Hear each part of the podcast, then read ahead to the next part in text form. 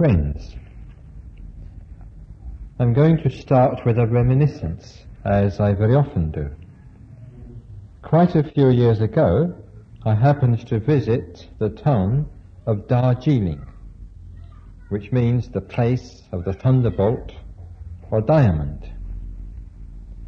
Darjeeling is quite a small town situated at the eastern end of the Himalayas in what are generally known as the foothills of the Himalayas, situated at a height of about seven to eight thousand feet above sea level. And this little town of Darjeeling, situated at the eastern end of the Himalayas, is inhabited by all sorts of people, especially by the Nepalese, many Gurkhas, but also by Sikkimese, Indians, Bhutanese, and so on. In fact, by all sorts of tribes speaking not only various languages, but various dialects as well. And amongst all these people, amongst these predominantly Nepalese people living in this little town of Darjeeling, uh, there happens to be quite a large number of Buddhists. And since there were quite a large number of Buddhists amongst them, and since there were also quite a number of temples and monasteries, both large and small, in Darjeeling, I was quite interested in visiting this particular place. And in the course of the first visit which I paid there, I wanted to see uh, not only as much as I could of the local Buddhist uh, people, but also see whatever temples and monasteries and shrines there happens to be there of any interest. And in the course of my visit, it so happened that almost by accident one day, I found myself standing in the morning on a little spur of land, uh, somewhat down from the road, standing in front of what seems to be a sort of three-story pagoda-like building.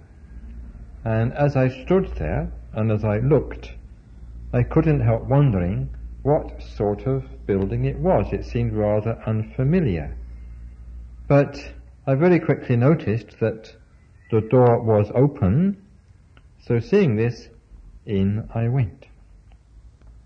At first I couldn't see very much. There weren't any windows, it was rather dark. The only light came from the open doorway.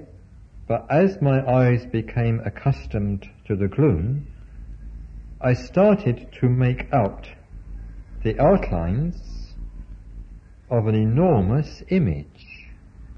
An image perhaps 15 to 20 feet tall, so big in fact that it seems to fill practically the entire chamber.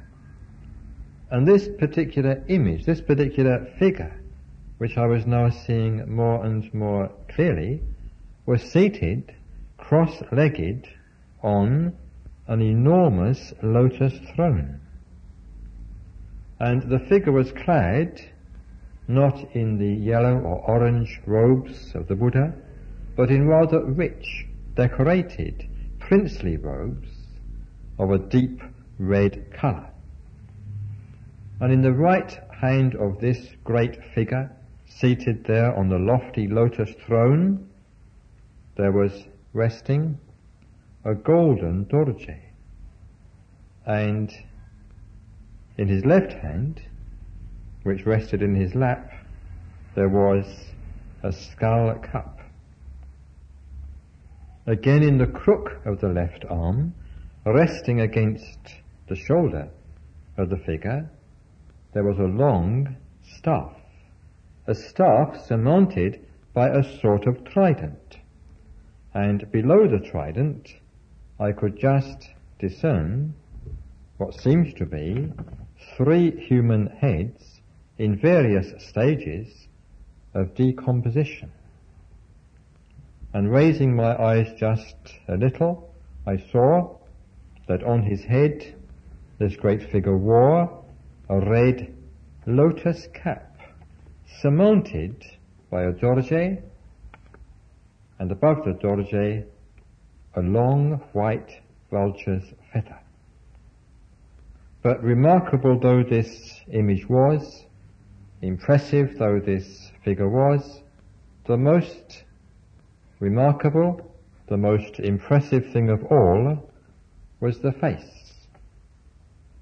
And the face I saw was sort of half Indian, half Tibetan, half as it were Aryan, half as it were Mongolian.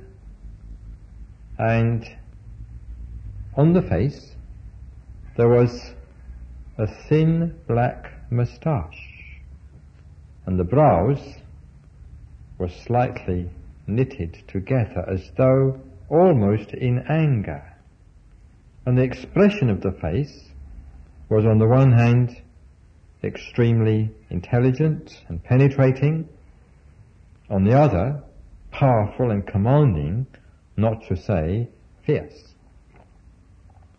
And then looking around a little more, I saw on either side of this main central figure two tiny female figures, one in Indian dress, the other in Tibetan dress, including the famous multicolored rainbow apron. So who was this figure? Who was this figure that I encountered in the gloom of that room in the pagoda all those years ago?